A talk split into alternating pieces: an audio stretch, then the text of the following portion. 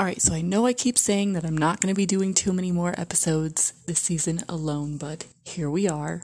Uh, I am alone yet again, and I know I said I wasn't going to do a bunch of true crime episodes, but here we are with another true crime story yet again. Don't worry, this one's a little more detailed than the last one. Um, I have done a little bit more research than I did on the last one.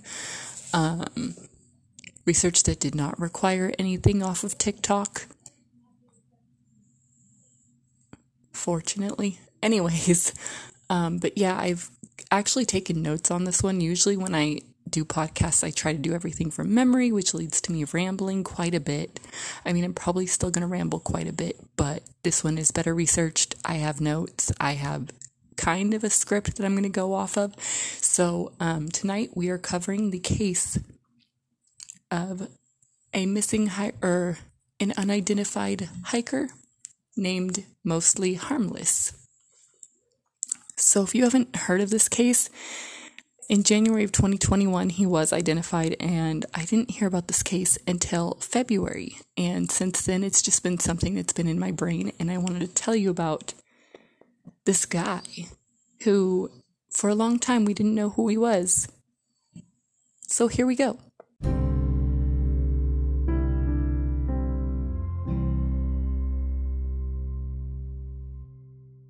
Given some of the heavier natures of the topics in this, um, I kind of wanted to talk about what's been on my mind. Basically, I myself have been a little bit of a rut of depression and anxiety recently, and I know a lot of other people have as well, especially over the last two years. So, I just wanted to like check in, let you know I'm I'm gonna be okay. I'm still kind of going through it, but I'm gonna be okay, and I hope that you're okay. So, um, we're going to discuss some really, really crazy stuff. So, in this moment, I just kind of want to open the floor to let you all know it's okay to talk about mental health. It's okay if you're struggling. It's okay to not be okay sometimes.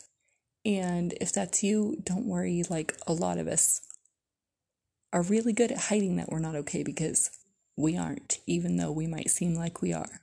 So, like I said, this is kind of going to deal with like a lot of mental health stuff. This whole story is. And so, because of that, I kind of want to just, instead of doing like a question of the day, I'm just going to leave a little mental health check in.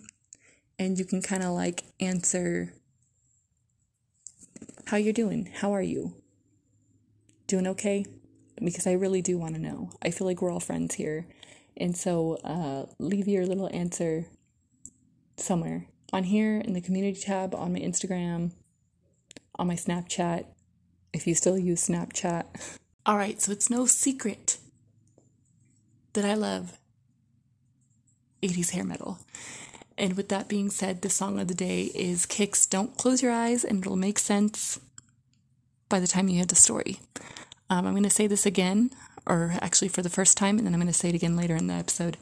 I don't think you should be afraid to ask for help. If you need the help, definitely get the help. And I will link the hotline for you in the description box below if you should need this.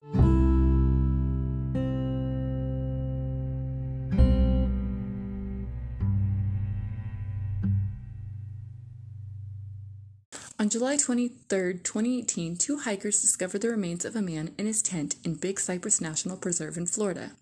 Who was he? Where did he come from? Where was he going? No one knew, and they wouldn't know for another nearly three years. In his tent were power bars, multiple notebooks, $3,500 in cash, but no credit cards, ID, or cell phone, which makes the situation very strange.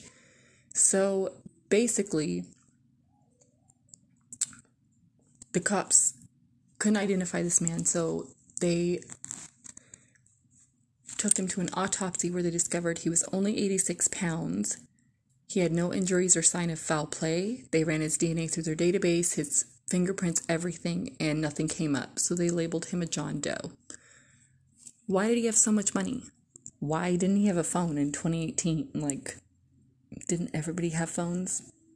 Pretty common for people to be attached to a phone in these modern times, especially like in the last four or five years. And so basically, the only evidence they had were his notebooks.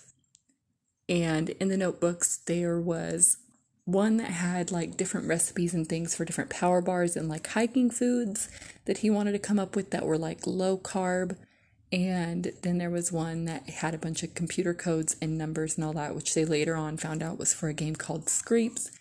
So they were going to use, try and use these notebooks to identify him, but were unable to do that either, which eventually labeled him as a John Doe.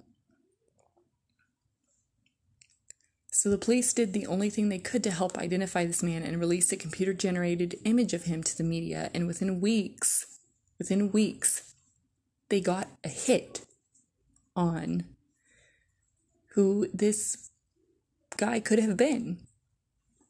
So the first hit they got was from a woman who was a trail angel. So basically, what trail angels are are they will are people who will help through hikers. Through hiking is basically when you go hiking from like diff, from one state to another, and you do like these big hikes. Trail angels are people who will like bring you food or let you charge your phone or take a shower at their house or stay the night or maybe even drive you from one trail to another trail like if you can't get from place to place and she said that she actually had a picture of him but did not know his name or anything about him other than the fact that he did not have a phone and was trying to rely on kind of like this printed out map. He was trying to map out of the trails himself and figure it out himself. So from there, um, just an outpouring of all these different hikers coming forward with different stories and photographs. They would have photographs of this man but no one knew his actual identity. They all said he only identified himself as mostly harmless, which when you're hiking if you don't know you get like a like a trail name and his was mostly harmless because when someone asked who was there he said I'm harmless mostly. So they said or mostly harmless something like that. So they said your name is mostly harmless and that is kind of just what he started going by. Um, he at one point was staying in a hostel during a hurricane, and he went as well by Bill Bellamy. And there were even bits of information about that he had worked for a tech firm or like in an office, and that he had a sister. And even evidence of him at one point having a travel partner, a woman with gray dreadlocks that for a few weeks he traveled with, and multiple people had pictures of them, these two together, this man mostly harmless, and this this gray-headed dreadlocked woman together. Um, so they thought, you know, problem solved. We'll find this woman, and she she can hopefully identify him for us and tell him us something about him. But unfortunately, they were unable to find this woman or identify this woman, and no one else seemed to know much about her either. So, but the good news is from all this all these like leads and other bits of information that they found out from from other hikers, they were able to kind of set up a timeline of where he came from, which was in New York, and were able to map out where he traveled from from New York all the way to Florida and how he got there. Now, some things to take note of basically he had a super large backpack and when you're doing through hiking or long hikes you know it's you want to travel as light as possible because you have to carry all of that. And he had a two man tent which again is something that would be very hard to carry in your pack and very heavy. So um, these things pointed to the fact that he may not have been an experienced hiker. So Again, they didn't know exactly how he had died, but the fact that he was at the time an inexperienced hiker could have meant something. Now, with this being said, with all that information, they were still unable to link him to any missing or pers- missing persons report and still didn't have enough in- information to identify him for another two years. So I mean, there's tons of like Reddit posts and other things if you want to go search the internet where you can actually read these stories and other things these people have said. Um, I looked up a few, they're actually pretty interesting.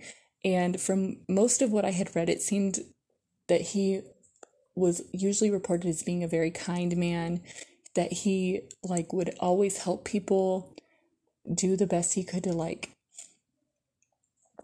you know just be there for people and all that on the trail. And from what it sounded like is he seemed to have make a made a lasting impact on almost everyone he met.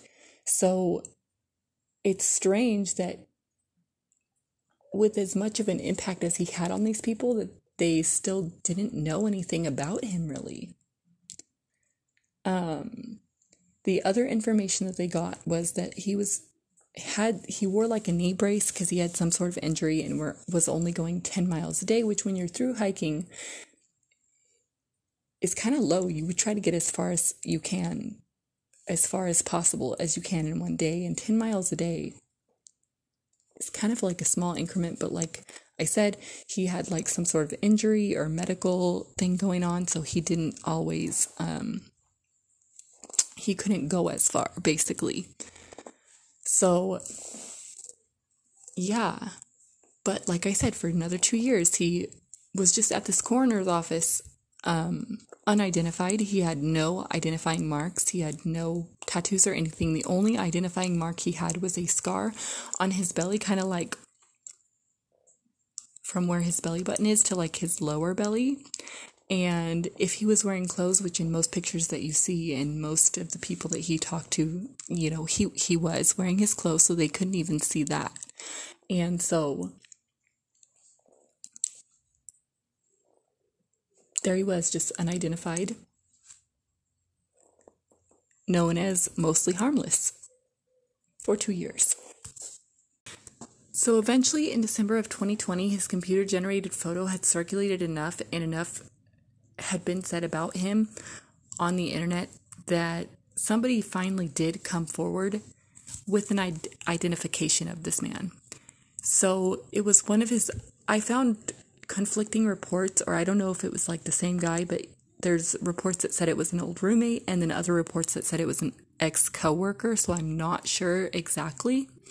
But this man identified him to the police as Vance John Rodriguez, and he also told the police that he was known to suffer from bouts of depression that sometimes would last years, and during these times he would get very bad mood swings and would push away all of his family and friends, become very just like angry and mean, and just make people go away. And so they said after a while, like, when he'd get into these mood swings, everybody just would stop contacting him because every time they did, he was just like rude. And so they were just like not wanting any of it. And he also gave answers about this man's scar. Mostly Harmless had the scar from a prior suicide attempt where he supposedly shot himself in the stomach with a shotgun. Then, real- then changed his mind and decided he didn't want to die, waved down a a passing car and these people were able to get him help and he lived.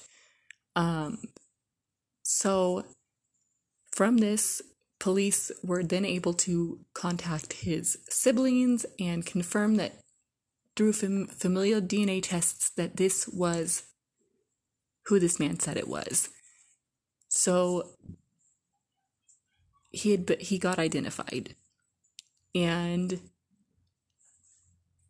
him hiking and traveling like that actually came as a shock to those who did know him because after the roommate came out or coworker whoever two of his ex-girlfriends actually came out and said that this was kind of shocking to them because the first ex-girlfriend said that basically she for years all the years they were together would beg him to travel with her and he would say no. And she would try and tell him like let's go somewhere and he would tell her we have all we need at home like, we don't need to go anywhere. If you want to see pictures of places, like, just go on Google and, like, look it up. Like, you know, then you then you will see how things look. And then the other girlfriend had said that during these times when he would get these bouts of depression, he would become very emotionally and verbally abusive and they were together for 5 years and even lived together. And she said that it got so bad that he at one point had locked her locked her out of their apartment while she was undressed and that when she finally left it was so bad that she refused to go and get her things from his apartment. Um, his landlord also did come out and say that in April, uh, I think it was 2018 or 2017, I'm not sure, he hadn't paid rent in six months. So he went to go to to Vance's or mostly harmless's apartment and get his rent money and noticed that, you know, all his stuff was there, but he was just gone and he never came back. So he kind of figured that this man had skipped out on the rent and he was just gone. So, um, yeah. So nobody reported him missing because they kind of figured, you know, he's in one of his bouts of depression. He doesn't want to talk to us. And not hearing from him during this bout of depression wasn't uncommon. It wasn't like, so nobody knew he was missing, essentially. Or he wasn't really missing. He kind of like ran away. So him disappearing like this wasn't shocking, but the traveling part was. All right, so yes, he started his journey in 2017. So the landlord went there in 2017. I stand corrected. And the last time he had been seen was basically a year after he just took off and left his apartment and everything. The last time he was seen was alive, anyways, was in April of 2018 in the same exact camping area that he had been at when they found his body. So for three months, he had been there and they believed he had committed a suicide in some way. They didn't say how, they just said they believed it was some sort of suicide attempt because he was 86 pounds. The only food that was there was power bars, so they don't know if he just for three months just got into a bout of depression and just never left his tent or if he purposely just steered clear of people and everything else and just let himself starve to death. They weren't sure. So they weren't sure if it was like suicide on purpose or pretty much he was so too depressed to do anything, didn't have the energy to just survive, you know? And it's kind of weird to think that people can get into like that sort of state of a depression where you sleep all day. And actually, no, it isn't because I've done that before.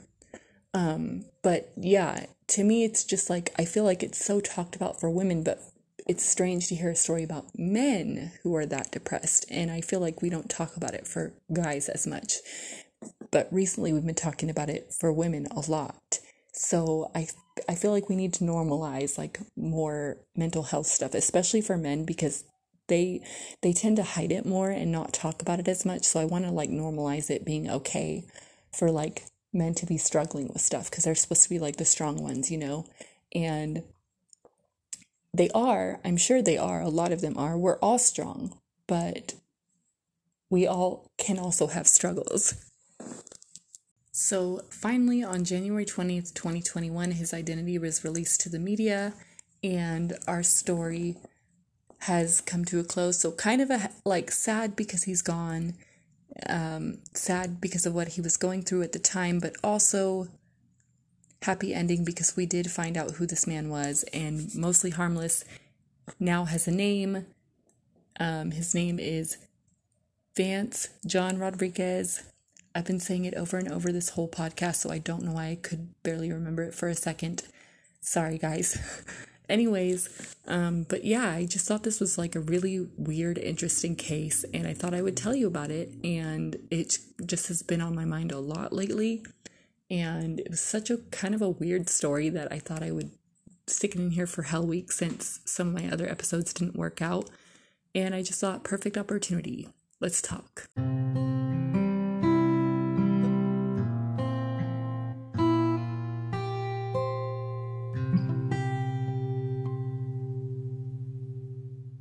So, words of wisdom for tonight. I understand like struggling with mental health even now, like even though the conversation has opened up about it, it's hard to talk about. And so the my words of wisdom to you are don't be afraid to ask for help, even if it's from like a therapist or something. And if you really are struggling and you're kind of in a bad situation or in a dark place, I will link the suicide hotline down below in case you need it. And be safe and be careful, guys. All right, and that's the curious case of the mostly harmless hiker and how he sat unidentified for nearly three years. And this is where I'm going to leave you and say how much I love you and to say goodbye and to say that I promise the guests are coming. I know I keep saying that they are and then they don't. They will be here, I promise.